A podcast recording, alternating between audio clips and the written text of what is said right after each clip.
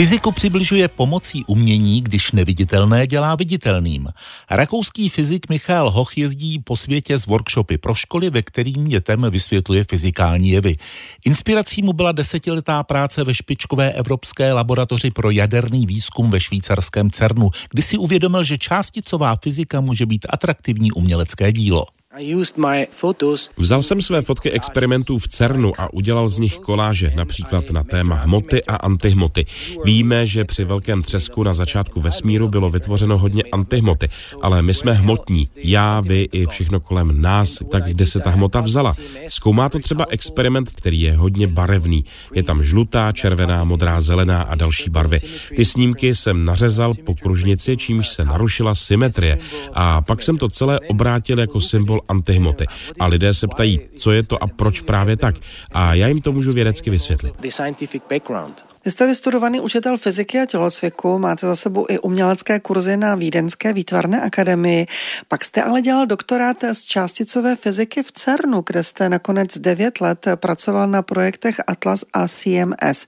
Jak vás tedy napadlo propojit vědu s uměním a dětmi? Úplně mě fascinovala krása a symetrie těch obrovských vědeckých přístrojů, když stojíte před gigantem o velikosti 3patrového domu a víte, že umí měřit miliontiny metru. Když se přístroje stavěly, tak jsem pořád fotil, nejen dokumentační, ale i umělecké fotografie. A reakce lidí na ně byla nečekaně silná.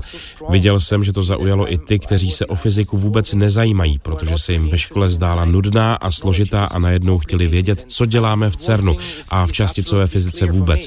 A tak mě napadlo vytvořit program pro děti, protože přiblížit vědu přes umění může být zábava.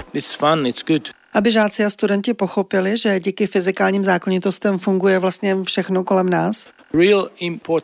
Nejdůležitější je, aby tuto znalost předali další generaci, aby věděli, že k pokroku potřebujeme vědu a proto se snažíme v dětech vzbuzovat zvědavost a kreativitu.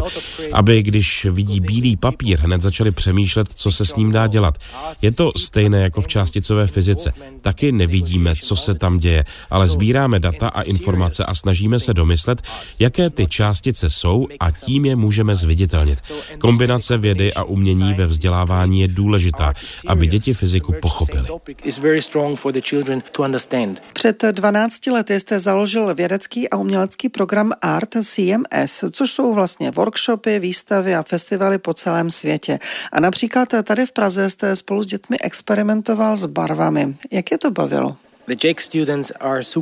Čeští studenti jsou krásně zvědaví a hned si chtějí všechno vyzkoušet a to přesně chceme.